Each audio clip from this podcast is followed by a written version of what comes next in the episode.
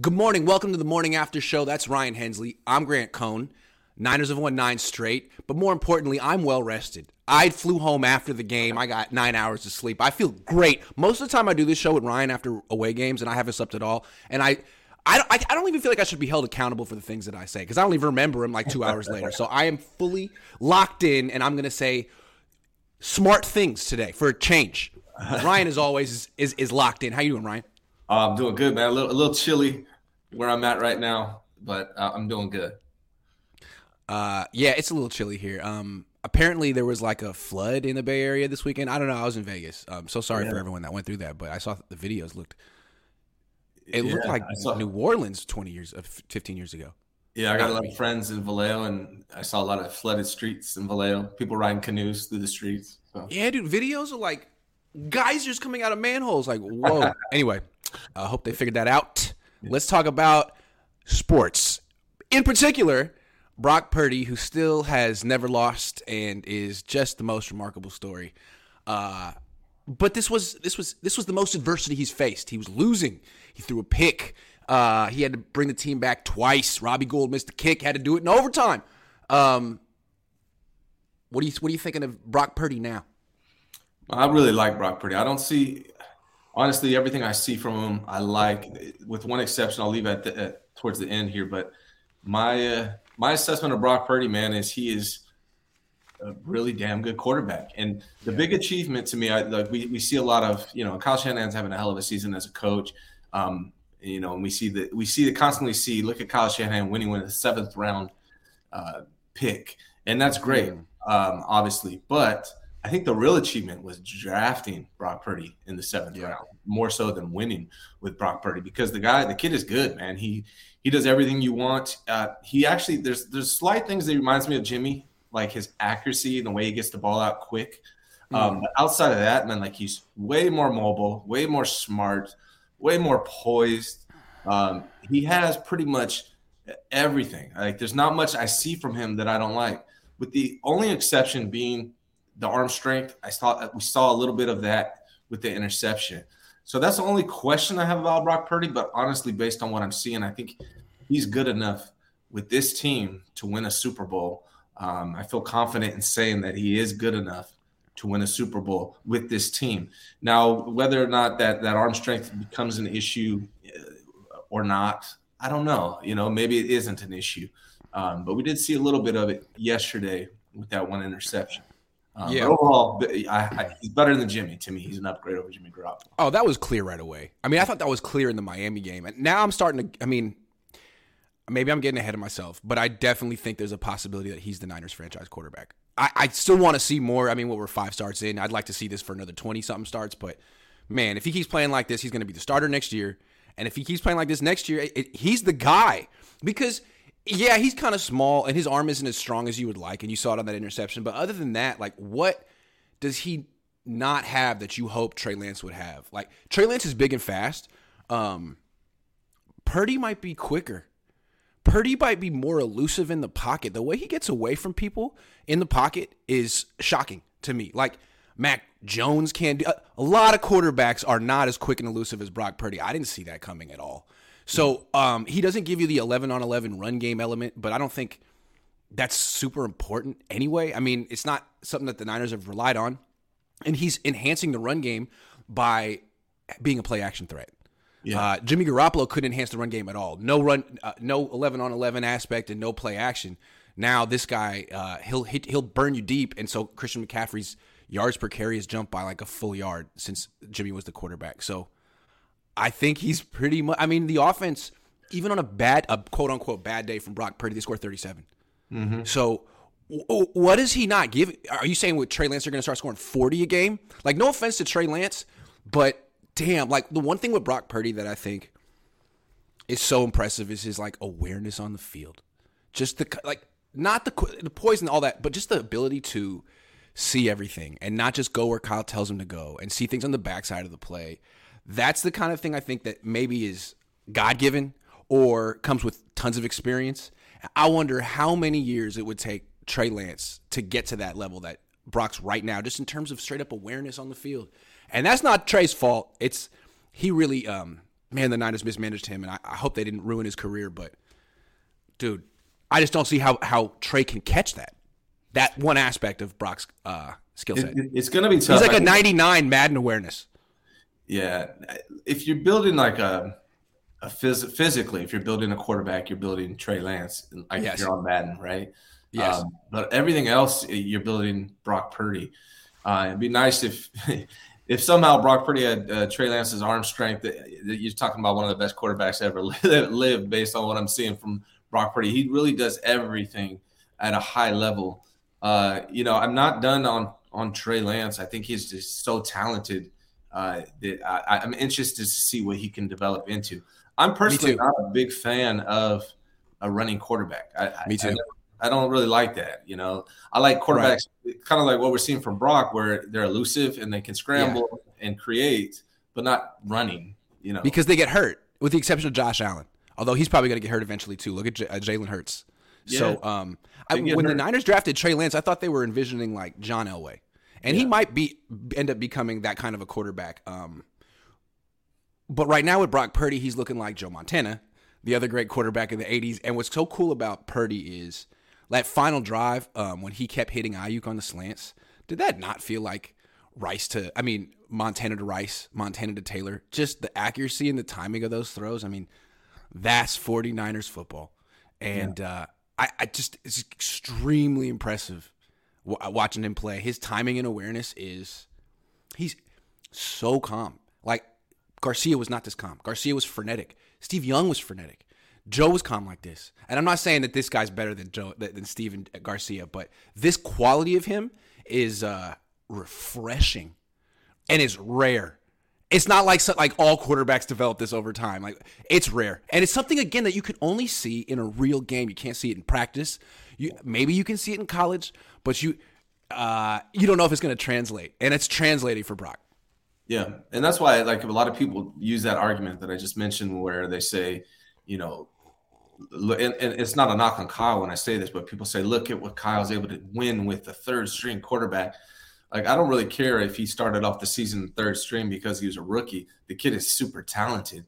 So the real achievement is drafting Brock Purdy and then especially getting him in the 7th round because he has literally everything. I mean, I could maybe see why guys put him in the 7th because of his height and his arm strength. But he's definitely playing way above that. So, shout out to, I think, people are making the argument for Kyle Shanahan to be coach of the year, which is valid and I understand, but really by John Lynch, executive of the year for building this team, finding Brock Purdy, the CMC trade. It's all been fantastic. And I think we're learning something interesting about drafting quarterbacks. Like Purdy having success.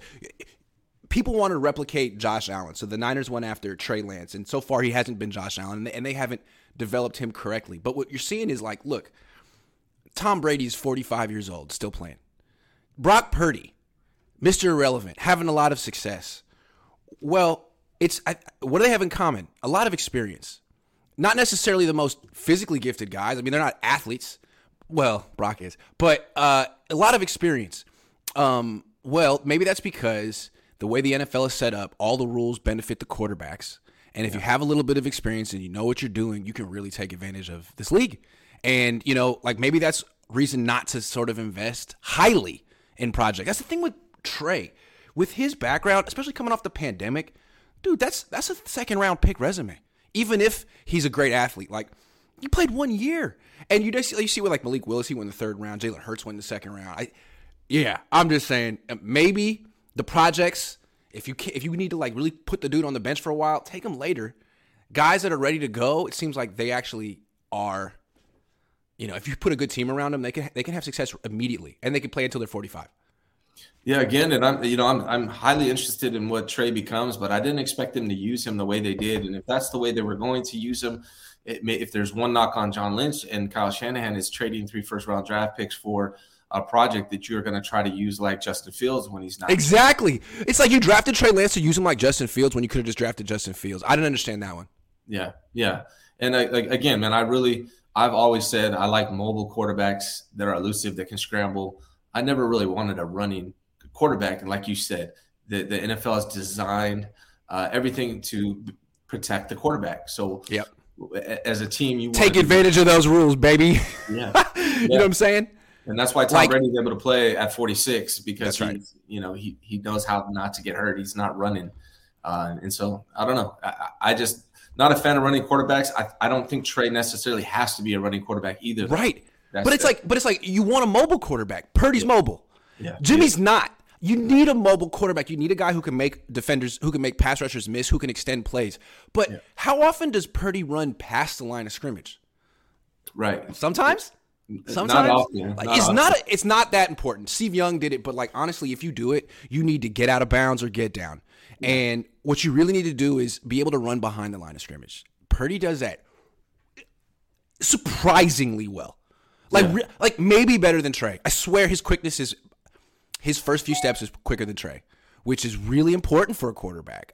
He's surprising defenders with his ability to get away from them, and that's a huge part of the Niners' success. There was that play last night where he got away from the one rusher, scrambled to his right, and hit Kittle on the run. Yeah. Dude, I mean, who's the last Niners quarterback who could do that? Kaepernick wasn't that elusive. Alex Smith for sure wasn't that elusive.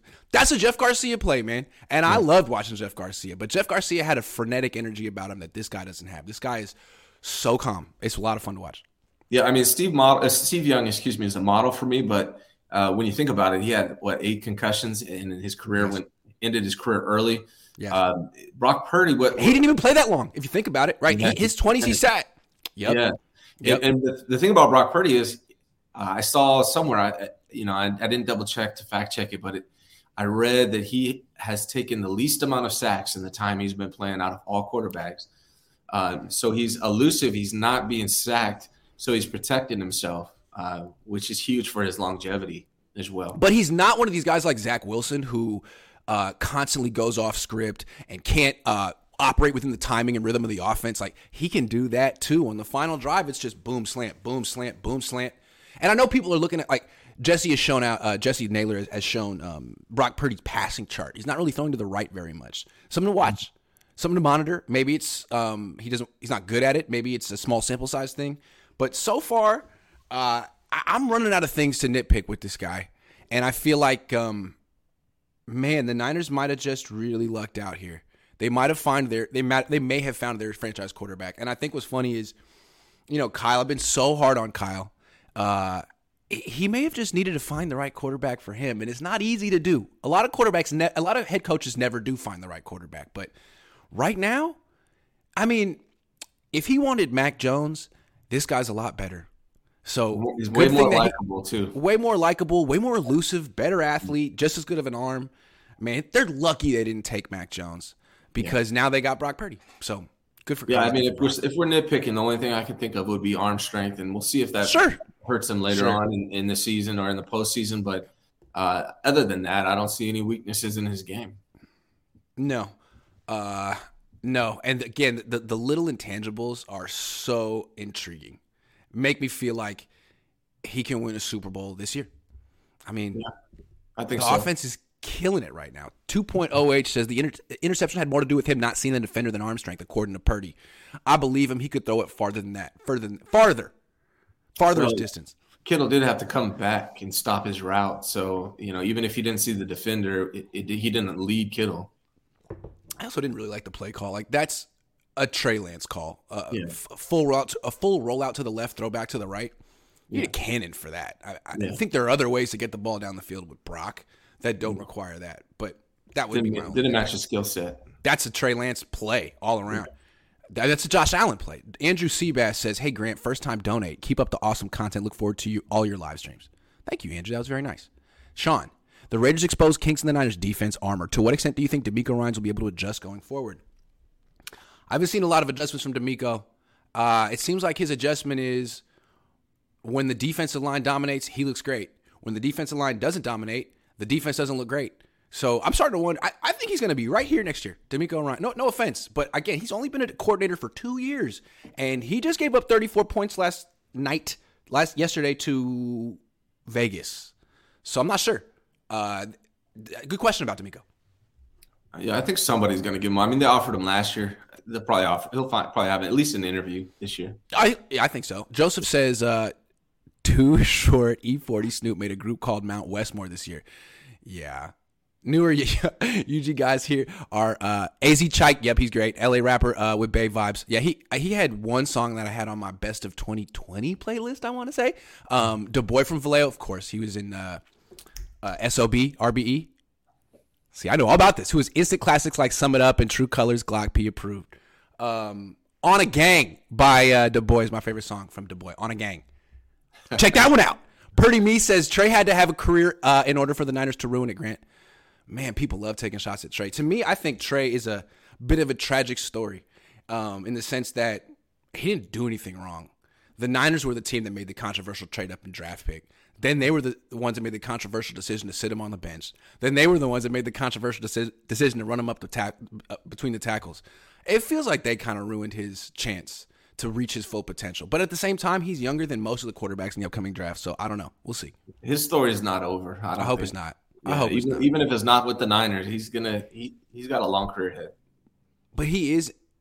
Or I'm going to talk about it in a minute. But he's in a bit of a catch-22, where he needs experience and he can't get it. And the longer he goes without getting experience, the more he's going to need it, and the worse off he's going to be. So I feel bad for him. But anyway, we'll talk about that in a second. B&K Frank says, should running game be developed before playoffs? It should be maybe expanded, but it's looking pretty good right now. Expanded to other players. Chad New says, so nice to see our quarterback stay calm and not get the happy panic feet when he is getting some pressure. Calm as a cucumber. It's been a long time, guys. It's been a long time. Yeah. It's really been to watch. Jimmy, like the anxiety would, if the first read wasn't there, he's like, oh, what did Kyle say? What did Kyle say? Yeah. Wish Kyle would have called these same plays for Trey. Yeah, me too. My bad, misses the rap window last night. The whole post-game stream turned into the best West Coast rappers of all time. And I had to give my controversial take that Tupac isn't really a West Coast rapper. I don't know what region you would call him because he made all his music out here, but he is from the East Coast. And to me, a West Coast rapper has to sound like someone from the West Coast. Ice Cube, Too Short have the most West Coast voices of all time. Tupac? I'm going to give him the West Coast nod because of his he was probably the leading soldier on all the West Coast, East Coast rivalry, right? He really was. Yeah. He was like a mid-season acquisition by the West Coast. You know what I'm saying? He's like the Christian McCaffrey. Yeah. Caesar says it's definitely going to be an uphill battle for Trey next year as the legend of Brock Purdy continues to grow. Why don't we get to it and then we'll finish? It's time to talk about that. We'll get to the rest of our super chats in a minute. Do you think it would benefit Trey Lance to start 2023 as Brock's backup? You know, I've been thinking about this lately, and I do actually see a benefit in it for him. And the reason why is if Trey somehow wins the competition and is the starting quarterback next year going into the season, the pressure is super high, right? People are going to be expecting the same level of play. If they start off losing, everyone's going to be calling for Brock Purdy. Yeah. It could be disastrous. Whereas if Brock Purdy starts – and there's been 65 different quarterbacks who started in the NFL this year. So the backup quarterback position is extremely important. And it's highly likely that they're going to need to go to a backup quarterback, no matter who starts, whether it's Brock or Trey. At some point next year, the backup's probably going to need to come in. So I can see a benefit of Brock starting, being anointed, fan base happy. And then if Trey needs to come in, there's less pressure and he can just be himself, and maybe he can be the savior, kind of like Brock has been this year, as opposed to being that lead guy who a lot of fans might feel is anointed, and you have Brock Purdy standing behind him, people cheering for Brock Purdy at the first sign of a loss or struggle. It could be hard on him, so I could almost see an advantage of him backing up Brock. Yeah, again, it would be like this last year, but even more intense, because I think the feeling with Trey is that he never earned the job. He was drafted. They spent 3 first-round picks on him, so it was a fait accompli that he was going to be given the job eventually. But he became the starter without doing anything. It was just like, well, you sat on the bench, and now he's ready. And it felt like maybe some players in the locker room were like, this isn't right, whether it was or not. I thought it was right. But it was always maybe felt a little artificial, and same thing now. I mean, Brock Purdy's on a historic run. He's winning playoff games, essentially. Now he's going to go to the playoffs. I don't see what Trey Lance could do in the offseason that would trump what's going on right now in the season, unless Brock Purdy freaking falls on his face in a couple of weeks in a way that I don't see happening. So, yeah, I don't see how you can just insert Trey into the starting lineup. I don't think the locker room would accept it. I don't think the fan base would accept it. I don't think the coaching staff would want to do it. But if Purdy comes out next year, that there's a book on him, he struggles, he gets hurt, whatever. Now there's no pressure on Trey Lance. He comes in, he's a savior. Everyone loves him. He's everyone's favorite player. I think that's a good call. The other thing, though, is the catch-22 I alluded to with Trey Lance. He needs experience. He's the least experienced NFL quarterback ever, still. And now he's going into year 3 of his career, and there's a possibility that one will be spent on the bench, too. At a certain point, that's going to ruin his career, I think, if he can't ever play. Because he didn't even play that much in college, either. And if he turns out to be a bust, you could point to this. Well, he's a guy who needed experience who didn't get experience. And you got to blame the team. Now, it didn't hurt the team because they found their guy anyway in Brock Purdy, but it really hurt Trey. And I'm afraid that, you know, if this were another sport, he could go to the G League or the minor leagues and get reps. But in football, you can't. The only reps you get are in practice, and that's not football. It's not. So I'm a little concerned for Trey here. Guy needs ID to get ID, can't get ID. Yeah, it's not going to work, you know? Yeah. Yeah, I can see it, man. You know, it's definitely possible. Like, you know, Brock Purdy goes into the playoffs and loses the game. Like, he's the reason that they lost. Like, those 2 interceptions at the wrong time or something like that. I can see Trey Lance coming out as the starter, and that's still a possibility. Right now, to me, it's feeling like more like if Brock Purdy continues at this pace and has the same performances that he's having now in the postseason, that is probably going to be Brock's team to start next year. But again, 65 different quarterbacks have started or played in the NFL this year. And there's going to be another opportunity for Trey Lance. And that's why it's so important to have a good backup quarterback and why it's so important to have both of these guys on the team next year, especially for as cheap as they're going to be. Also, look at Jared Stidham yesterday. He's been developing on the bench for 4 years. 4. Hasn't played with the same coach. All of a sudden gets an opportunity. Looks good. Looks like he's been playing. So, I mean, let's not write off Trey Lance. Maybe the Niners can develop him on the bench. The Packers developed Aaron Rodgers on the bench. The Niners developed Steve Young on the bench. It's been done. He's very young. He could be way better next year just off of practice. But what I do think is interesting is in the upcoming draft for the years, quarterbacks have been drafted based on upside. Who could be the best based off of whatever you think they have going for them? Mm-hmm. Experience has always been kind of like a bad thing. Well, he stayed in school. He's a senior. He's a 5th-year senior. Is that going to flip? All of a sudden, are people going to be like, this guy's 24 years old. He's been playing a lot. His upside isn't that much, but he could play right now. This other guy over here, great athlete, but I don't know if we're going to be able to. Is this all going to flip? It might. I don't know. Well, I think what you see is what you get what you see with those guys, right? You kind of know where they're at right now almost, right? Brock Purdy is probably pretty close to his ceiling as far as how far he can improve. You know, he might improve a little bit with more reps in the NFL, but I think he's probably at like 80% of his ceiling, whereas Trey Lance is probably like 50, 60% of his ceiling. If that. You know, if that, right? Yeah. But something to keep in mind, too, with Trey Lance and Brock Purdy, a lot of the stuff that Brock Purdy has, it's possible, it's not guaranteed, but it's possible those things can be learned with experience. Whereas the things that Trey Lance has, that's just natural born talent that you can't really learn with experience. So we can't say that Trey Lance can't develop the things that Brock Purdy has with more time and experience, but we can definitely say Brock Purdy's never going to be taller, strong, like Trey Lance. So, you know, it's interesting, man. Gotta love the 49ers constantly creating just great, amazing content to follow. So, but again, you know, it's the catch-22 for Trey. Like, yeah, he just needs experience. How does he get it? How does he get it? Now Brock's in his way. And these practices, I mean, it's something. It's not nothing, but it's not 100% what he needs. So he's a very interesting case. I hope the Niners can figure out a way to get him some experience because that's 100% what he needs, and he just might be great. He might be way better than Brock if he gets it, but how many years of experience is he behind Brock? How many years would it take Trey Lance playing full seasons to him to get to the point where he had the same level of confidence, awareness, and field vision and poise that Brock has right now? Maybe 1, maybe 7. I have no idea. Neither do the Niners. My gut tells me 3. It probably takes about 3 years, to get to that level of confidence and experience.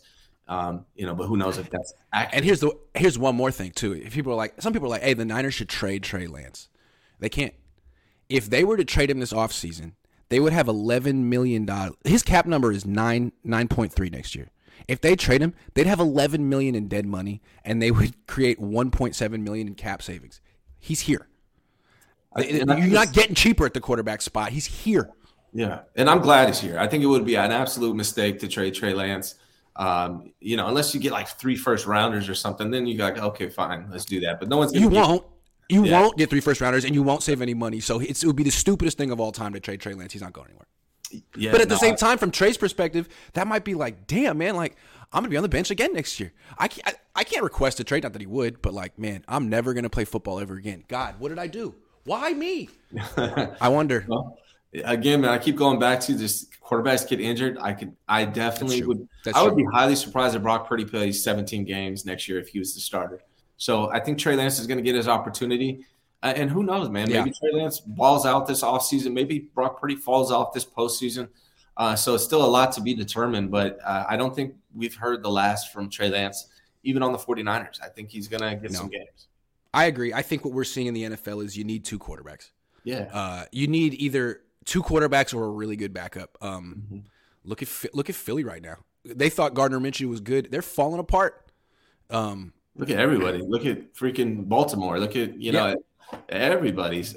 Damn near every team has had a need to put in a backup outside of maybe the Bucks. Who else? Yeah.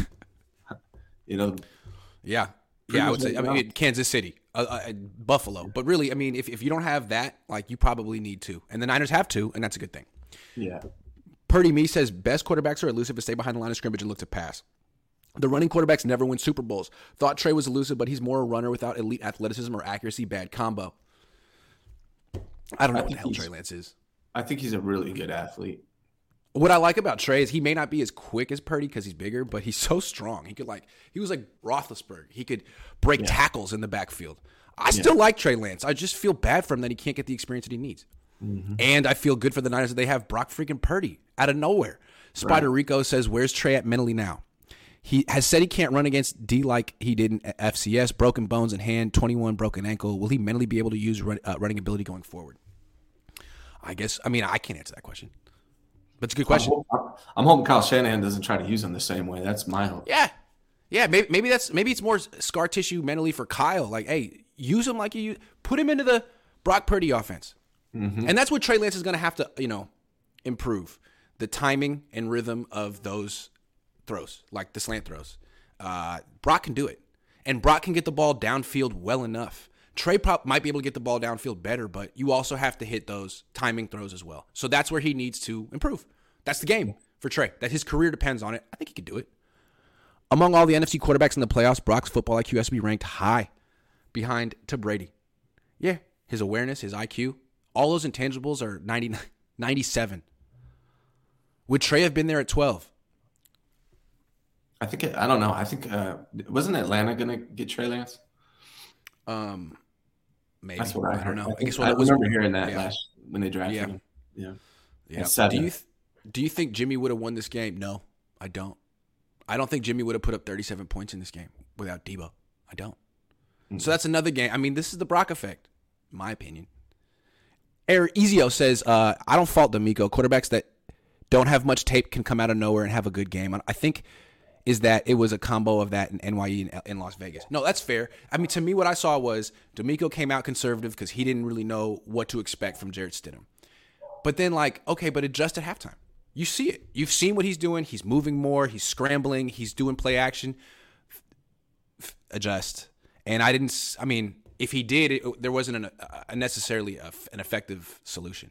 Yeah, the thing that worries me a little bit, and I guess we'll talk more about it, but when you bootleg play action, it kind of freezes Bosa and takes him out of the picture. And when you do that, now the DB's got to hang with these receivers for a lot longer. And I think we'll talk about it more. But that is my concern with this team. Did you see that one play where Bosa was completely unblocked and he was so confused? He had a free shot at Stidham and he just stopped.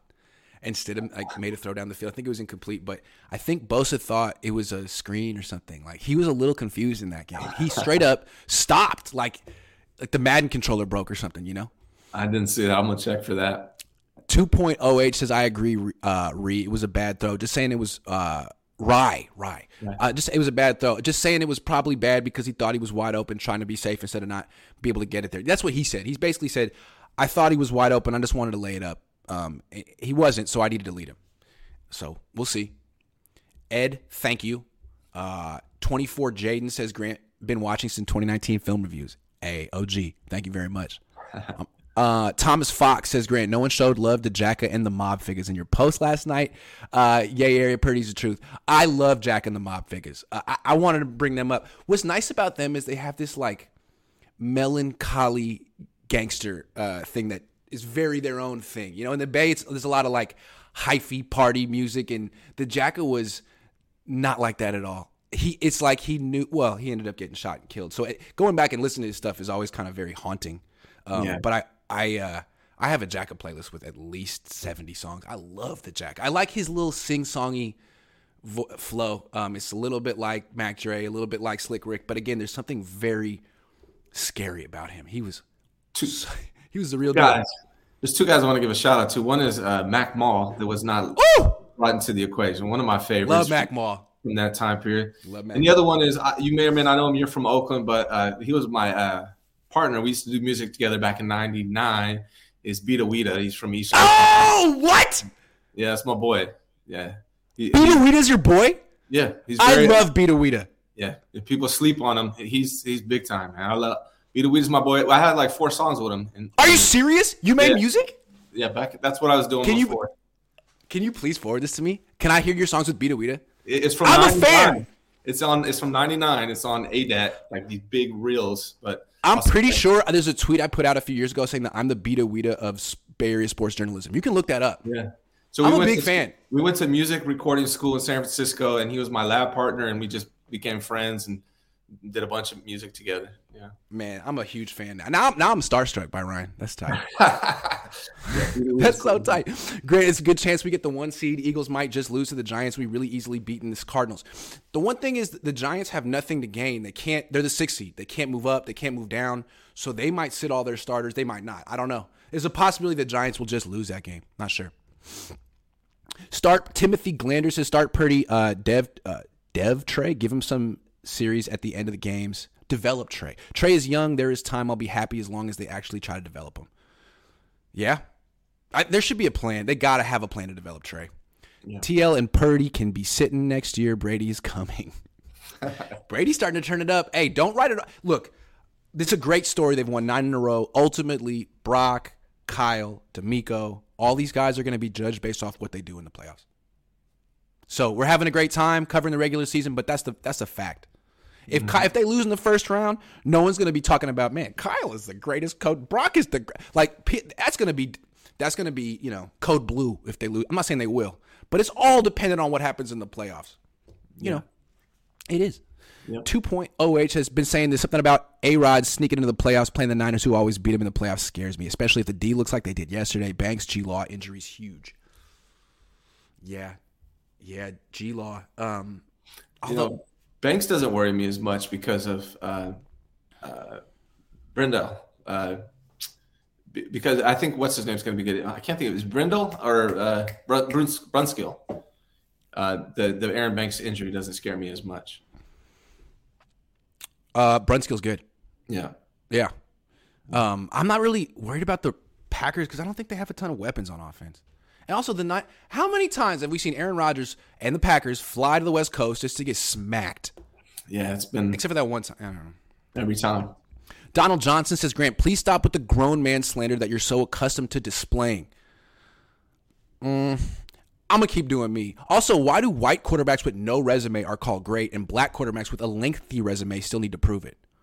Well, I mean, we've talked about that a lot. Yeah, it's racial bias towards black quarterbacks. I got a the history of black quarterbacks content video coming out probably next week. So if you want to go to my channel, look for that. I'm doing the whole piece on that. So we Grant and I both acknowledge it and see it. Best rapper in Sac currently. Man, Sac makes some really violent music. It's the opposite of the Bay. The Bay's like still trying to party, and Sac's like, we will kill you. Mac J's pretty hard, but I haven't heard a good song from him in a year or two. But I really like Mac J. He had his friend. Who was his friend? This dude got shot. What was this dude's name? My favorite Sac rapper is Brother Lynch Hung from back in the day. Well, yeah, absolutely. I'm not on the current stuff, but that's my favorite Sac rapper. And then there was Sebo, but that's not. Is he from Sac or was he from like Antioch? He's Sac. Okay. Sebo's great, and he started the Mob Figures. That was his group, right? Jacka, Hustler, pretty sure. Sebo presents the Mob Figures, pretty sure. I'm pretty sure. What Mozzie? I haven't heard a great song from Mozzie in a while either. Is he in jail? I don't know. I thought I saw someone on Twitter. I don't know. What if BP gets hurt in playoffs? Who starts next year? BP or Trey Lance? Man, what if? That's a real. Eight level hypothetical. What if he gets hurt in the playoffs? What does he hurt? Did he hurt his knee? I don't know, man. That's a tough one. Edgar says you win Super Bowl if your quarterback plays every regular season game. JG, Tua, Lamar. Who's your quarterback? Oh, JG. Are we talking about Jimmy G? Man, Lamar. Lamar is the best of these three. Yeah, I'm going with Lamar. I'd like to see Lamar in a non-Greg Roman system. David Butler says, why won't DC send an extra rusher? Soft zone defense obviously wasn't working. Shaking my head. Because when you send an extra rusher, you got to play man coverage. And he didn't trust his – did you see what happened to some of these DBs in man coverage? Lenoir, Gibson, Hafunga. I mean, the only guy who can cover – the two Wards can cover man-to-man. The two Wards can cover man-to-man. And even Traverius gave up a touchdown man-to-man. So but did Lenoir really get beat that bad, or is he just not making plays on the ball? I feel like he was in the area. Same thing. Kind of reminded me of Ambry Thomas last year. You know how he's always in the right area, just wasn't being able to make a play on the ball. I mean, that was Chris Culliver back in the day. Like, yeah, that's not good enough. You need guys who can make plays on the ball. Sorry, yeah. Mosley could. Pava Nate says, "Tolofalava from American Samoa." Yeah. Thank you. Love the content. Regardless what happens this season, QB battles should bring out the best in both 13 and 5 next season. Hell yeah. I'm looking forward to it. Dustin Dagg says, for every Brock Purdy, there's 100 Josh Rosens. What do they have in common? I don't know. What do they have in common? Poopy Pants. You should get that checked out. Says, Aiyuk said coaches got on Purdy about timing last week. That's crazy if they get on Purdy about ball being on time. Imagine what they thought about Trey. That's a good point. And that's where Trey's going to have to close the gap. Yeah. Because that's what they want. Pally says, props to Jimmy for lifting the Niners back up during our dark years, but now he's holding us back. Niner fans got to accept that Trey, Brock are our future. I think most have. I think Brock has won over a lot of the Jimmy fans because he can do everything Jimmy can do, except the one thing Brock can't do that Jimmy does well, quarterback sneak. Man! Those New England quarterbacks, Stidham was quarterback sneaking the hell out of it last night. Yeah. Getting like Brock, 2-3 yards. I haven't seen really good quarterback sneaks from Brock yet for some reason. Nah. Yeah. Kenny757 says, what's up with Robbie Gould? He used to be clutch, but he's been a little shaky as of late. How can he practice to improve? I don't want to say anything too snarky. I don't know. Maybe he's getting a little old. I don't know. Maybe he's saving his clutchness for the playoffs. This could be his last year. To me, it felt like a playoff game last night, and it felt like there were nerves. There was pressure on that field goal, even though it was the Niners didn't need the game, and that was a field goal he would have never normally made, but I feel like that was postseason pressure. So maybe it's a good thing that he felt it a little early. He hasn't had any pressurized kicks all year. Robbie will be fine. I said he wasn't clutch last night on Twitter. He's made 1 million clutch kicks. Robbie, if you're watching, I love you. You're my favorite person in the world. Noop says, D'Amico is not there yet with respect to coverage schemes. I never see 6, 7, or 8 back in coverage. DB scheme is predictable and beatable. Yeah, and that's, Corey Unlin, too, the pass game coordinator, DB coach. He could be – well, I don't think D'Amico's – personally, I don't think he's going anywhere yet. Mm-hmm. Remember, Saleh took 4 years to get out of here. Sam says also Saleh having a little bit of a down second half of this. He was 1-6 his last 7. That's not going to help D'Amico either. Not that they should be connected. Demo was trash covering BT. He gave good pressure, but he gave good pressure when he blitzed this game. Put him back to NB, rotate with Jimmy Ward, and have another corner step up. He was a good blitzer, but you can't blitz him every time. Yeah. But he was. Yeah, I think they got to do something different there. Adam Gardner says Brock played good despite what some people are saying. No one is perfect. And he still put up 37 points. Yeah. Plus Kittle had an end zone drop, and Jennings had a drop right in front of the end zone. Kittle had an end zone drop. That almost looked like a pick to me, but I feel you. Kurt says he's a new member. Thanks, Briss and Lavish D, the best from Sac. Oh, Lavish D for sure. Briss, that's who I was. Briss passed away. Briss got killed. But Mac J was the guy who made music with Briss. He was the guy who like made the hook. Mac J's great. And Lavish D too. Lavish D, good name too. Lavish. I love rap names. You gotta have a good name if you're a rapper. Some that's like have their like their whole name. I'm like, dude, it's gotta be more panache than that. Thank you for being a member. Flavor Reborn. See, that's a good name. Flavor Reborn Restorations. That's a name. X-rated. See, now we're getting, there you go. Okay, moving on. Is it time to be concerned about the Niners defense? I mean, we're talking about the number one defense in the league, supposedly. Gives up 34 points and damn near 500 total yards to a 6-10 team, playing a quarterback in his fourth year, making his first career start. To me, if you put it like that, it is cause for concern. What do you see? It is a concern. I tweeted last night that I'm happy to see the win, but I do have concerns for the playoffs. The 49ers in the playoffs, especially in the late rounds, maybe not first round, but in the later rounds, they're going to face offenses that are, just as talented or close to as talented, if not or more talented than the Raiders. But the problem is they're going to see defenses that are better than the Raiders. So if our defense, 49ers defense, is allowing teams to put up 34 points, and then they're asking Brock Purdy in the offense to put up 37 points against teams with stacked defenses, that could be a problem. And that's my concern for the postseason.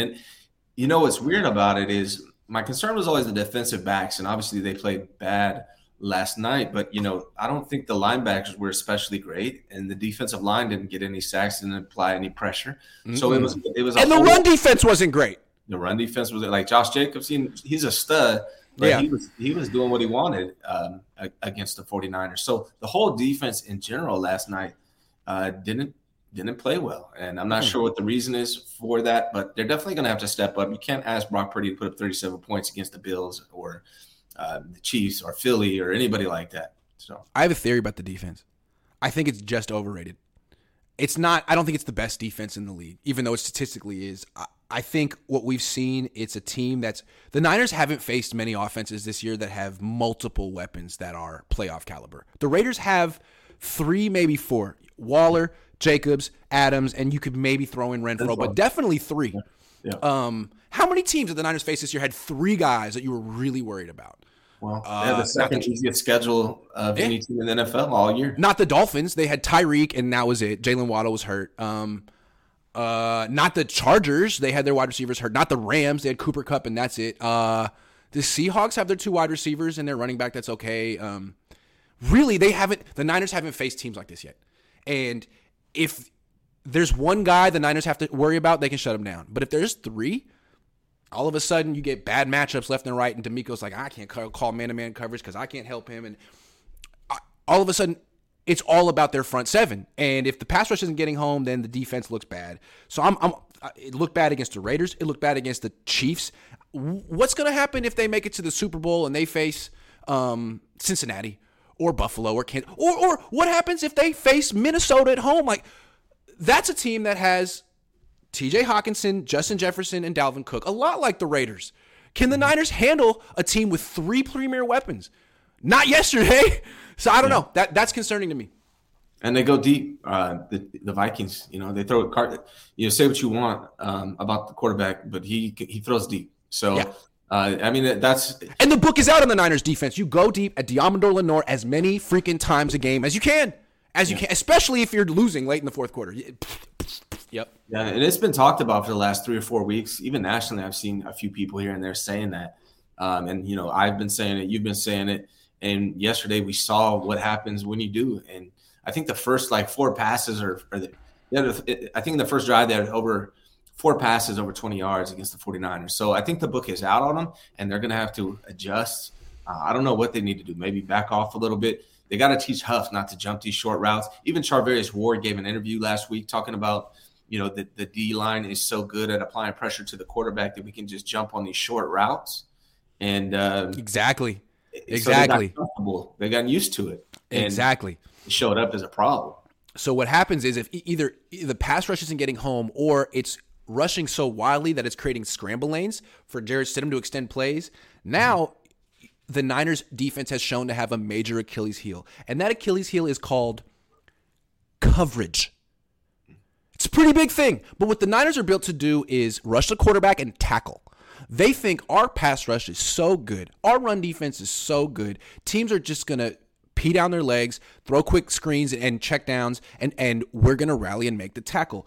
That is, they were right. That's what teams did all year. But now teams are finally realizing that that's just suicide against the 49ers. We got to at least make an effort to go down the field and test their coverage, because Gibson, Hufanga, Lenoir, three guys that are not great in man-to-man coverage. And if you can get after, I mean, Waller ate their lunch. Adams ate their lunch. And in the playoffs, there's going to be guys that good. So to me, yes, it's time to be concerned about the Niners defense. It has a major Achilles heel in a way that I don't even know that the offense does.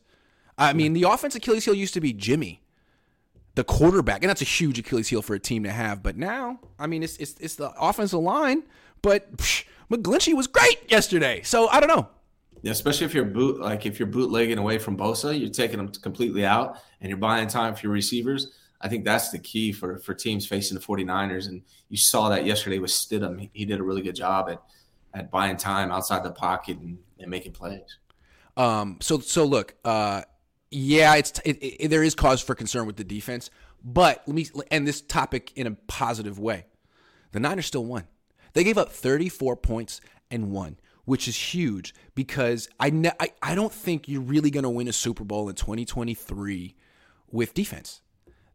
All the rules are set up for the offense, and eventually you're going to face a team with a Hall of Fame quarterback and a Hall of Fame coach and Hall of Fame wide receivers, and you just can't do it.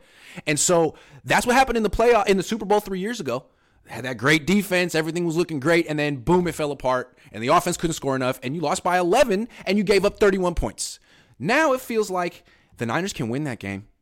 You know, if they get into a shootout with Kansas City like they did freaking 2 months ago, they can win that game now. They couldn't with Jimmy, but now they can't, and they don't need their defense to carry them to a Super Bowl. They can win with offense, and that's, to me, gives you a better chance to win the freaking Super Bowl. Yeah, the offense is actually looks right now very dynamic, looks better. Yeah. It looks like less of a weakness against than the defense does right now, which is weird to say because the defense is ranked number one. Right. But the defense has an Achilles heel coverage, and on the offense, frankly, doesn't have an Achilles heel right now. I can't think of many or any, honestly. The only thing I will say, though, is we see what happens with the 49ers offense when they play top-notch defenses. Mm-hmm. That's maybe – Mm-hmm.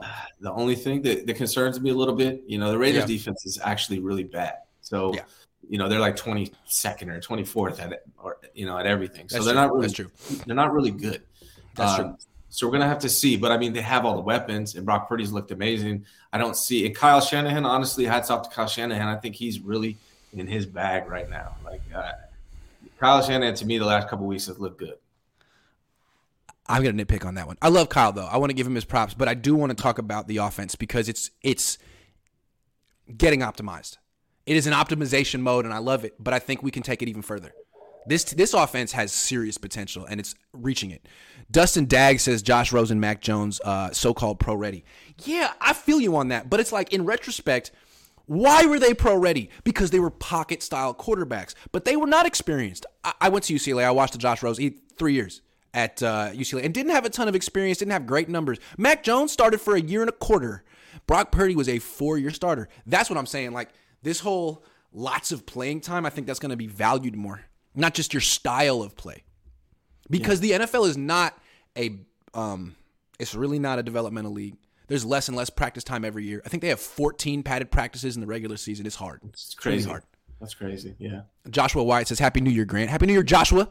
Did you have fun partying on the strip with the – I really didn't party in Vegas. I'm 34 years old. I went with my wife. We went to sleep early. We went out. It was the first time I was awake when the ball dropped in years. And we walked straight back to our hotel after that and went to sleep. I was asleep by 1 in the morning. I was proud of it, too. I was rested for that game. I was more rested than the Niners were. New Year – can I just say something? New Year is a silly holiday. What are we celebrating? calendar. The calendar? Yeah. What happened? And people celebrate New Year too, like they just won the World Cup. People are like, yes, yes. Like, what did we do? Right. We're alive. I still don't understand it, man. People make bad decisions. Yeah, you can wake up. You can wake up every day and start fresh. Be a new year every day. Yeah. New baby, new day, baby. I don't understand why people get so excited about New Year. Yeah, Ramon Clark says I was shocked. Right guard missed the kick. Who? What? Oh, right. Oh, Robbie Gold, not right guard. After he was practicing kicking over two short and Raiders cheerleaders' heads during halftime. Was he? Glock Purdy's the man, Jimmy who? No, man, the Raiders have this like special upstairs stage. They didn't do the halftime show from the field, which I thought was a mistake. I couldn't really see it. They're far away. Flavor Reborn Restoration says Kittle's stolen TD was a dime. The interception to 85 last night, Purdy's feet weren't set. He will learn and adapt. Dude is smart, hungry. Yeah, and I'm cool with a quarterback making mistakes if he makes lots of plays. They offset. Sean says only got to face three defenses on route to the Super Bowl. Who do you foresee stopping this offense that they will most likely see? Philly's defense is good. Buffalo's too. Those two Buffalo, have defenses. Yeah. And even the Chiefs isn't bad either. It's actually a decent. This was the Raiders Super Bowl, says Drunken Ninja. They played better than I've seen all year. Purdy getting some adversity under his belt was a good thing. Okay, they were eliminated, though, and they've done this. All their games are one-score games, and they've given up 10-point leads 5 times. So this is kind of who the Raiders are, but I feel you, Drunken Ninja. Week 17, D'Amico still no answer to a mobile quarterback, says Sam. Hey, man, and it goes back to the Year 5. Year 5. It goes back to Sala, too, man. It's a Shanahan thing. Two starting cornerbacks go down. This is what you live with. Yeah, man, it was going to catch up to him eventually. And I just think the fact that it hadn't caught up to him yet shows that they really haven't faced high-powered offenses that were healthy. Tommy Boy, PDX Gamer, says, would Jimmy have won against the Raiders? No. And again, going back to the freaking Dolphins game. The Dolphins were 8-3 at that time. If you remember, there were a lot of open receivers down the field. Tua missed the throws. They were missing their left tackle and their right tackle. He was freaked out. Mm-hmm. But that's where you saw it. You saw it in the Kansas City game, but you saw it in the Miami game. You're thinking, man, if there were at least 5 explosives that he missed, at least 5. And now, saw the Tampa Bay game. Yep, absolutely. Brady just, for whatever reason, his passes were short in that game. Yep. But Brady had opportunities too that he didn't capitalize on. And so teams watch the tape and they're like, all right, well, we got to take these shots because they're there. Mm-hmm. Gary Fountain says, so when we played New Orleans in 2019, our defense didn't stop them. One play, we will be fine. And Jacobs had 69 yards on 70 carries. Guys pushing it. Oh, okay. So are we trying to are we going revisionist history that the defense played well last night? Is that what we're saying? The run defense was good. Is that's what you're saying? Is that wow? That's a whole different level of Monday morning analysis. I didn't think it was good, DeAndre. Thank you. I mean, not to totally disagree with you on that. Okay, here's my question for you. Has the 49ers offense become too Christian McCaffrey centric? He's a great player, and I understand why Kyle Shanahan has the urge to give him the ball all the time. But in this last game, the Niners had 62 snaps on offense. 28 of them went to McCaffrey in terms of touches. That's 19 of 27 runs, 6 catches on 9 targets. In comparison, Jauan Jennings, 2 catches. Kittle, 4 catches. Ray Ray, 1 catch. Aiyuk, 9. Do you think... I don't know. What do you think of that, man? What do you think of McCaffrey just dominating the touches? I don't think it's. I don't ever think it's a good thing to do the same thing over and over and over again. But I will say the first half and the second half look different to me. Mm-hmm. Kyle Shanahan really spread it around. I think 6 people had rushes yesterday for the second half. Danny Gray in the second half. All of us. Yeah. Yep. Ray, Danny Gray. Yep. We got CDP. Jordan Mason. Yep. Yeah.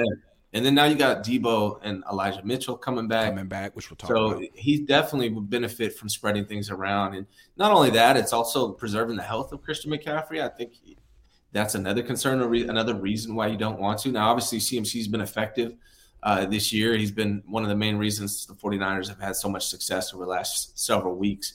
But I think it's always good to mix it up, and it was not actually this. I saw Kyle Juszczyk get some touches last night. He got 2 runs, I believe. So, yeah, I mean, I think Kyle Shanahan needs to mix it up. see the way we saw it the second half yesterday, I would like to see that more often versus the first half yesterday. What's interesting about McCaffrey to me is he's great, but at the same time, he almost brings out Kyle Shanahan's conservative nature. Like Kyle Shanahan, we've talked about it. He's a micromanager, and when the pressure's on, he wants to be in control. He doesn't want to like let go and let his player and trust his players. So when you put 50% of your offense, when you make 50% of your offense go through McCaffrey, to me what that is him being conservative. Every play has to be a handoff or extended handoff. I don't trust my quarterback. And to me, that's the Jimmy offense. That is the Jimmy offense. A bunch of short stuff. And to me, it shortchanges the offense. McCaffrey does his thing, but you're not scoring as many points as you should. You're not taking advantage of the entire array of talents that you have.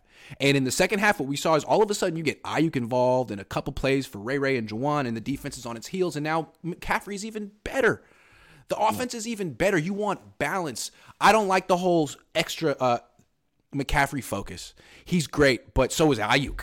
Ayuk's freaking great. And then you got guys like Ray Ray who deserves more touches. Jauan who deserves more touches. I think the more there's a healthy balance that gets established early in the game, dude, the better this offense is going to be. This is an offense that can be scoring 40 points, really. Yeah, I mean, realistically, in my opinion, maybe people don't agree, but this offense isn't much different. I mean, the throws that Brock Purdy is making in general are very similar to Jimmy's. It's just Brock is smarter, more aware, more calm in the pocket, and way more mobile, able to avoid sacks. Jimmy plays last night. He's probably getting sacked at least 2 or 3 times last night.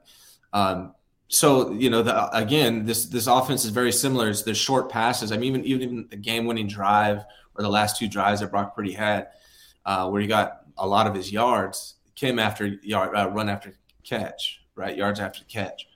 I think it shows you what it could have been with Jimmy had him. He'd be more mobile and smarter and more composed. But it gives me reason. The reason why I'm talking about all this, it gives me reason to think that there's reason for having interest in what maybe Lance could bring to the table. Yeah, I just feel like this offense has the potential to be really, really special. I mean, they're scoring 35 points a game in their sleep right now, and I feel like they still haven't optimized the full talent array. And this is an offense that has the potential to be as special as any offense. I mean, and I think back of great offenses through history. The Rams, the greatest show on turf. They weren't great because they just gave the ball to Marshall Faulk every time. It was on any given play, it could go to him, Isaac Bruce, Torrey Holt. And frankly, the Niners, they have a running back who's kind of similar to Marshall Faulk. I've been comparing Brandon Aiyuk to Torrey Holt for a while.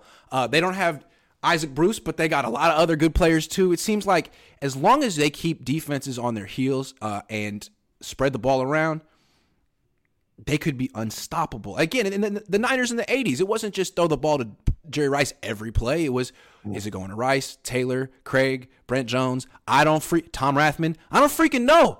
And that's what the Niners can do. It's what they did in the second half when their offense was taken off in the fourth quarter. It was Aiyuk. And I'm not saying McCaffrey didn't have an impact. I think once you establish him, teams are so afraid of him that it makes everyone else better. That screen at Ray Ray, it was all set up by a fake pitch to McCaffrey. So use that. And I think it's also a challenge, I guess, if I have to defend Kyle here a little bit. With so much talent, there's only one football. Like, there's so many guys that you could say, hey, this guy needs more touches, but then it's taken away from the other guy. And with Elijah Mitchell coming back, you have Elijah Mitchell, Jordan Mason, CMC. Those are 3 really good running backs. And then you got Brandon Aiyuk, Debo Samuel, Jauan Jennings, Ray Ray McCloud. Then you got George Kittle. You got Juice Check. Even young Danny Gray. I mean, it's hard to get everybody, Let me just say something. I'm not trying to attack Kyle because you said you had to defend. Kyle's doing a great job. And he did it in this game. So I want to give him credit. He did it. All I would say is, as quality control, Kyle, my advice would be just do it a little earlier. You don't have to wait until the third quarter. Do it in the first quarter. And that's what Bill Walsh really created the script to do, to get all of his players involved early. And that was a big emphasis of his. So something to think about. He did it. Just do it earlier. The dynamic offense is always a good thing. Once you've established Aiyuk, McCaffrey, Kittle in the first half, the other team is screwed. If they feel like you don't have confidence in one of those guys that day, all of a sudden it gets easier for them. So the name of the game for Kyle is just establishing all his weapons early. As soon as he does that, the Niners are in greatest show on grass mode. Mm-hmm. Glock Purdy rap name. Glock Dirty. I still like Birdman Jr. though. Christian Magana says, why was Demo on DA in single coverage? Why isn't Ward traveling with other team's best receiver all the time? Maybe they will in the playoffs. I think he did it last week, right? More than he did this week for whatever reason. Yeah, I don't know. Good question. Just saying they didn't call holding till the fourth quarter. I don't like the ref critique stuff. I just don't want to go there. It's not for me. To me, that's fan big stuff, because I'm sure Raider fans have stuff that they're upset about, and I don't really want to hear their complaints either. So when I was a coach, I used to tell my team, you got to overcome it anyways. Can't control the refs. Yeah, and both teams get bad calls. I mean, do we really think the refs before the game, they were like, look, we hate the 49ers and we love the Raiders, so we're going to collude to give the Raiders – like, I don't think so. Is officiating good in the NFL? No. Do they miss calls every game? Absolutely. Should there be full-time refs? Yes. But do I want to waste a minute? Well, I already wasted 30 seconds talking about refs. Sorry, Niners faithful. Love you, dude. DeAndre Brown, thanks again. Josh Wyatt, remember when they got CMC, we called it expensive Debo insurance. Debo and Eli are injured. What else is Kyle going to do? That's not a fair indictment. I didn't indict Kyle. What I said was, what he did in the second half, do it in the first half. That's the only thing. The great thing that he did, do it earlier. Yeah. Because that's what Walsh would do. I mean, and that's probably what Mike Shanahan would do too. So more of it's that. More of that is what I would say. Yeah. Yeah. People get upset when you criticize a head coach on a 9-game winning streak. I get it. Yeah. Matthew Sanders says, I'm struggling to see, and I didn't criticize him, I'm struggling to see how we can beat Cincinnati, Buffalo, Kansas City. Those teams seem to want it way worse than us. Getting the Super Bowl Sunday scaries talked me down. Hey, man, taking one game at a time. How about that, Matthew? They're not there yet. You know, injuries happen. You don't know what those teams are going to look like in a month or what the Niners will look like. Ed, QB stats between 13 and 10 are the similar, with 10 having a better TD to INT ratio. Where 13 wins out is the I score in red zone and Grant test. How about the touchdowns? Yeah, Jinx. Yeah, difference is touchdowns. That's points the most important statistic, right? Points. That's how you win games. Dude, I always felt that Jimmy's overrated because of this. Even going back to his first start, people called him Jimmy Jesus. They beat the Bears. They won 15-13. They scored no touchdowns. And even that 5-game win streak, they didn't score a lot of touchdowns. He's always been the guy who can move the ball down the field, get into the red zone, kick a field goal. That's what he does. And that's why they weren't going to win a Super Bowl with him. Sorry. Got to score a touchdown. Got to score. Rick H., do you think it's more likely yesterday was a fluke on D or a warning sign of things to come? I think it's a warning sign of things to come. I think the Niners aren't as talented in the back end as we thought, and there are teams that will give them multiple matchup problems. If they can double team one guy, they're fine, but if there's three guys they have to worry about and they got to play straight up, there's bad matchups, and D'Amico knows it. And it's not just things to come, it's things that have been. Like, you saw these openings against Miami, the Chiefs, Washington. They've been there. It's just the Raiders were able to capitalize on. David Velez says there's a great small Niners film review channeled by Josh Putnam. He shows how Kyle Shanahan builds on his play calls from weeks, even years ago, uses teams' film study against them, explains the weird play calls. Well, good to know. Everyone check that out. Edgardo says, do people still think McDaniel was the genius? Not looking so good over there, huh? They're not looking great. Yeah. Not looking great. It is his first year as a coach, though. Yeah, you got to cut him some slack for first year, and we'll see what happens. He has never picked his quarterback. He just built up Tua. So we'll see. Who'd rather have, Tua or Purdy?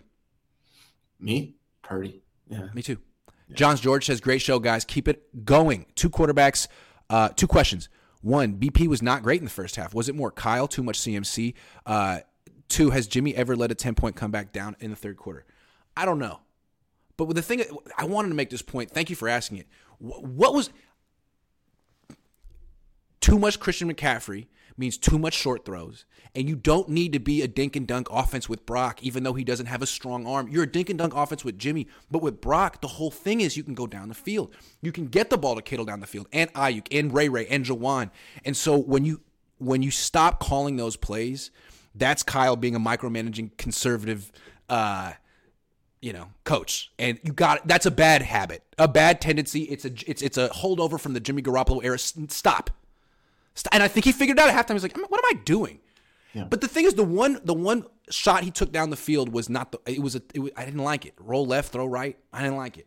Got to be more aggressive going down the field than that. Can't be that conservative in the playoffs, even though he scored 37. I think Jimmy's like 10 yards and under quarterback. Brock's kind of like 20, 25 and under. I think Trey Lance gives you that other level, the next level. Yeah. How did Kyle not see Purdy as better than Jimmy? To be fair, I didn't see it either. But I'm not a coach. I'm just quality control. Kyle should have seen it. And I feel like Kyle did see it, but he lost his nerve at the very end. That's what I think. I think Kyle saw it. Well, it'd be hard. Because you could see it. It'd be hard for him to do that. It would be hard. From a political standpoint. Probably. But just the way he called plays for Jimmy all season, the way he called plays for Brock, all of a sudden, when Brock came in, they're going down the field. That, to me, indicates that Kyle understood the difference in skill sets. But he just, I don't know, went with the less controversial decision. It would have been controversial to go with Brock Purdy week. I don't know. Yeah. So Debo Samuel and Elijah Mitchell are coming back. They might play week 18. If not, they'll most likely be there week one of the playoffs. This has the potential to be, this is an offense that's already dominating without these guys. Now it's just up to Kyle Shanahan to spread the ball around. But if he does, how do these two guys affect the offense? The rich get richer, right? It's just crazy the amount. The 49ers have the best, the most offensive weapons in the NFL. It's not even close, in my opinion. Getting Debo Samuel and Elijah Mitchell back is nuts. Jordan Mason is undervalued. So now you're going to have three running backs that are really, really good with CMC, Elijah Mitchell, and Jordan Mason. To me, Elijah Mitchell and Jordan Mason are your – running backs. Like those are your running backs, right? So I'm hoping that he uses those guys, mixes them up between the tackles, and he uses CMC more, maybe not as often, but more like he did yesterday. To me, CMC is kind of like, it's basically like a slot receiver almost is really what his strength is. He's an outlet. But I think Elijah Mitchell coming great back, decoy too, man. People are so freaked out by him. All you just got to do is like fake a pitch to him and the guy's wide open over here. Yep. Yeah, so I think Elijah Mitchell coming back should lower the amount of touches CMC gets.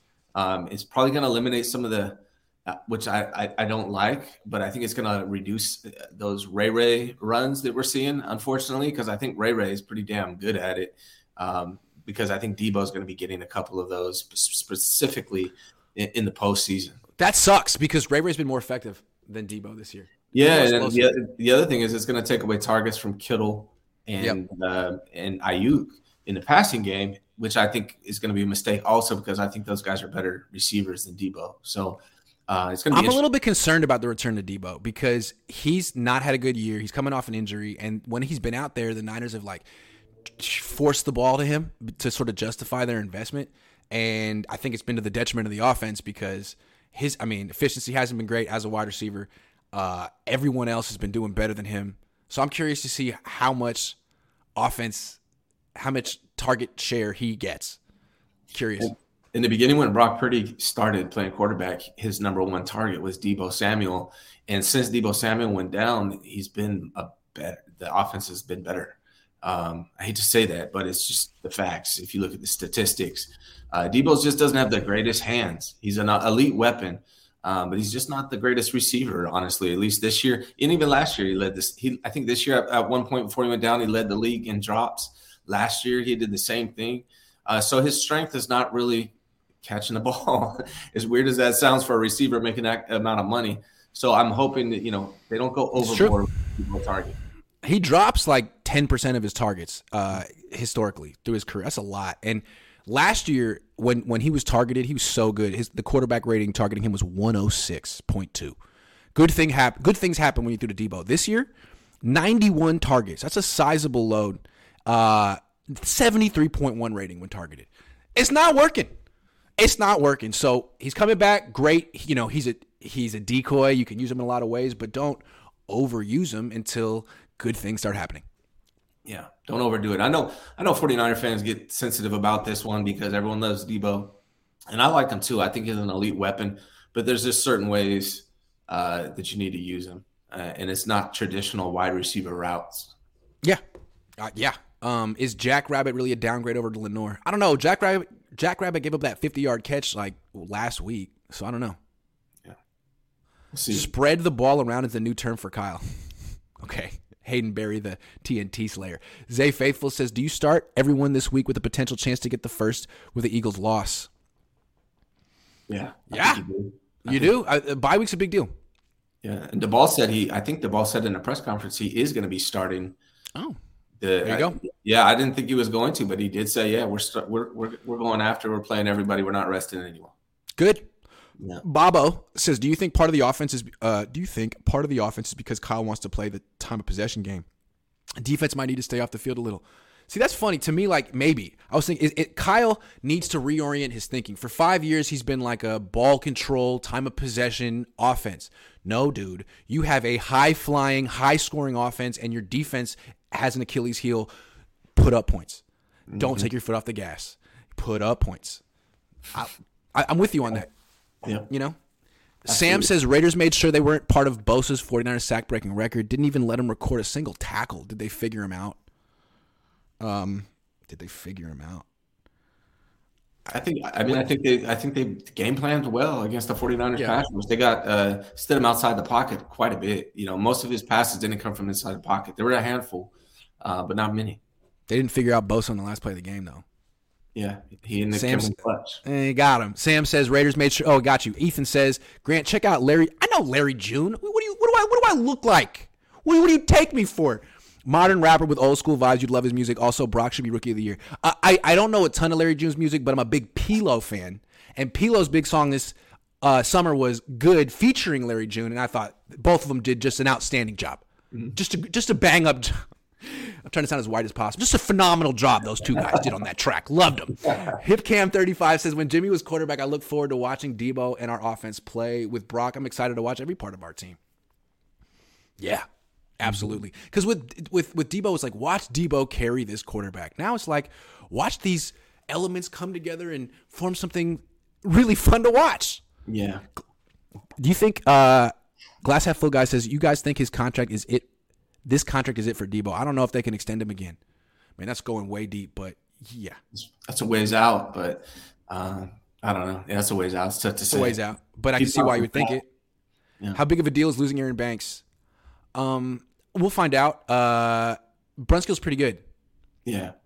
I think Brunskill's pretty good. Probably could have started somewhere. So I don't think it's too big of a loss, although Aaron Banks has played really, really good this year.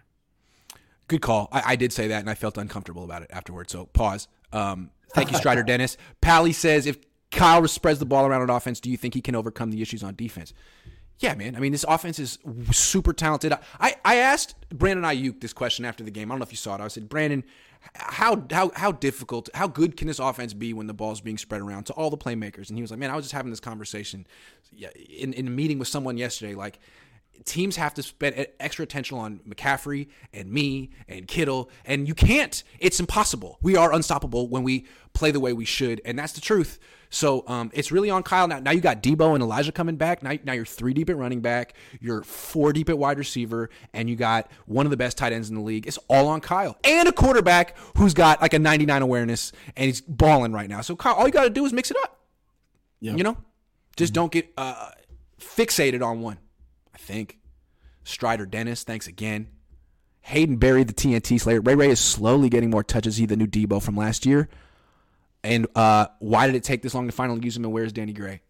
I'm with you. I think what we're seeing is the Debo plays work better with Ray Ray this year than Debo because Ray Ray's faster this year. I don't know. So Ray Ray's a kick returner. I mean, you apply those skills to the run game, and it's effective. And he's like – Debo was the one last year that was making guys on defense take bad angles. Surprisingly fast, right? Not anymore. Ray Ray's the guy. People are like, oh, wow. He just keeps destroying people's pursuit angles, which is always cool to see. I guess we've been talking about this, but before we go, how good do you think this offense can be? What's the upper limit potential for this offense with Brock? I guess this year. Talking about this year. We're just talking about the weapons. I think Kyle Shanahan, honestly, he's really hitting his stride right now. So, I mean, they could be as good as any offense in the NFL. I mean, the only question offensively, and even though I think he's playing phenomenal, is Brock Purdy's still young, man. We got, 4 or 5 games with him. Who knows how he's going to look in the postseason if he can continue, but there's no real reason to doubt him. But other than that, I mean, the 49ers have everything they need. They got the best weapons, their offensive line, although we've criticized them at times, and especially Mike McGlinchey. They look pretty decent too, and Kyle Shanahan's in his bag, so they can be elite. They can be elite, better than the defense, actually. I think so too. I don't see – to me, this is an offense that was underperforming for half a decade. And there were a lot of questions. Is it Kyle's fault? You know, yes, it was a lot of people. But now that Jimmy's gone and there's an upgrade, it was so clearly mostly about the quarterback. Yeah. And, you know, Kyle takes responsibility. He could have had Mahomes. He could have had Brady and da-da-da-da-da. But he finally found a quarterback that's good, that he trusts, that operates his system. And the offense, it looks like it did in Atlanta. All of a sudden, it looks like, you know, as good as any offense in the league. And I think that should be the goal. This is an offense that should be scoring 30-plus points every game. This is not a ball control complementary offense. This is a kick-ass offense. Yeah. This is an offense that can do anything. You want to stop the run, we're going down the field. You want to play back, we're running down your throat. I think that's what's really cool about them. And they shouldn't sell themselves short. They shouldn't say we're just going with Christian this week, or we're just going with Aiyuk this week, or we just need 24 points this week. Like, nah, man, kick ass. Yeah. Kick ass. Yeah. Yeah, I think they're elite. I mean, you brought up Patrick Mahomes and just started thinking about what this offense would look like with Patrick Mahomes. Would be that's dynasty level right there. But yeah, no, I think that, you know, they can pretty much do everything. No reason to doubt this offense right now. I'm actually more concerned about, I said this is probably the third week I've said it now, that I'm more concerned now about the defense than I am the offense for the postseason. I am concerned a little bit about with the offense. If it does have an Achilles heel now, it's the offensive line. And McGlinchey did a great job yesterday against Max Crosby. But that's the only guy they have on their defensive line. There's going to be teams the Niners face, like Philly, who go 4, 5, 6 deep on the defensive line, and they're big, strong guys. We've seen what, you know, Chris Jones in Kansas City – big, strong defensive linemen can push around the Niners' offensive line at times. So the Raiders couldn't do that. If the Niners have an Achilles heel on offense, that's what it is. In the future, they need to get better on the offensive line because they're freaking stacked everywhere else on offense, and they could be better on the offensive line. But anyway, I think the offense does have the ability to be as better than Dallas's, better than Philly's. I mean, the best in the NFC this year. I think it has that potential. Yeah, I mean, Jalen Hurts has another factor to him. He does. Which kind of separates him. But, I think the 49ers but he's hurt. The best weapons. Yeah, and he's hurt. So we'll see. Shoulder injury. Yeah. Strider Dennis says, Grant, 2 thoughts. If you ever got a rap career going, name should be Lil G, Big Rant. Still think we can win the Super Bowl, but with all these injuries, going to take more luck than usual. I'm a big rap fan, but I've never actually rapped. I never really felt like I would be good or that it was really for me. Like, I feel like you got to, I don't know. Like, I went to private high school. I went to Bishop O'Dowd. Now, so did Bobby Brackens. Bobby Brackens was in my grade, and he's a famous rapper who was a ghostwriter for Tinashe and hella people. But I always felt like, you know, like G-Eazy, like, dude, who are you and where are you from? Yeah. You know what I mean? It's like, I'm sorry. That's why I stopped when I started having kids, and I grew up a little bit. I'm like, this ain't for me. I was like probably 23 when I stopped. I'm 43 now, so I haven't rapped in 20-something years. But I still can't believe this. You know, Bita Wita. Yeah. What is his most famous song? Mackin' and Mobbin. Mackin' and Mobbin. Mackin' and Mobbin. Mackin' and Mobbin's a great song. He's got his own store now in East Oakland, sells clothing and stuff like that. He's got his own weed brand. He's got all kinds of things. Yeah. Gotta love an entrepreneur. Yeah, he's a hustler. Although no one can really match E-40 on entrepreneurship. He sells everything. What does E-40 not sell? He sells everything. I think that's everything. Brandon or Bita Wita, that's where he kind of learned it from. Yeah. And who's the original guy that did that? Maybe E-40. Master P, though. Master P sells everything. Master P learned from E-40. There's an interview with Master P when he came out to Richmond. He learned the game from E-40. He has an interview talking about it, and then he applied it and blew it up. Yeah, I can see it. Yep. Because Richmond was a strategic location, not that he chose it, but right between Oakland and Vallejo. So you had that cross-pollination between the two big rap spots in the Bay. Stunner Two Times says, people forget that this is a real Bay Area rivalry game. LOL. I was expecting a good game.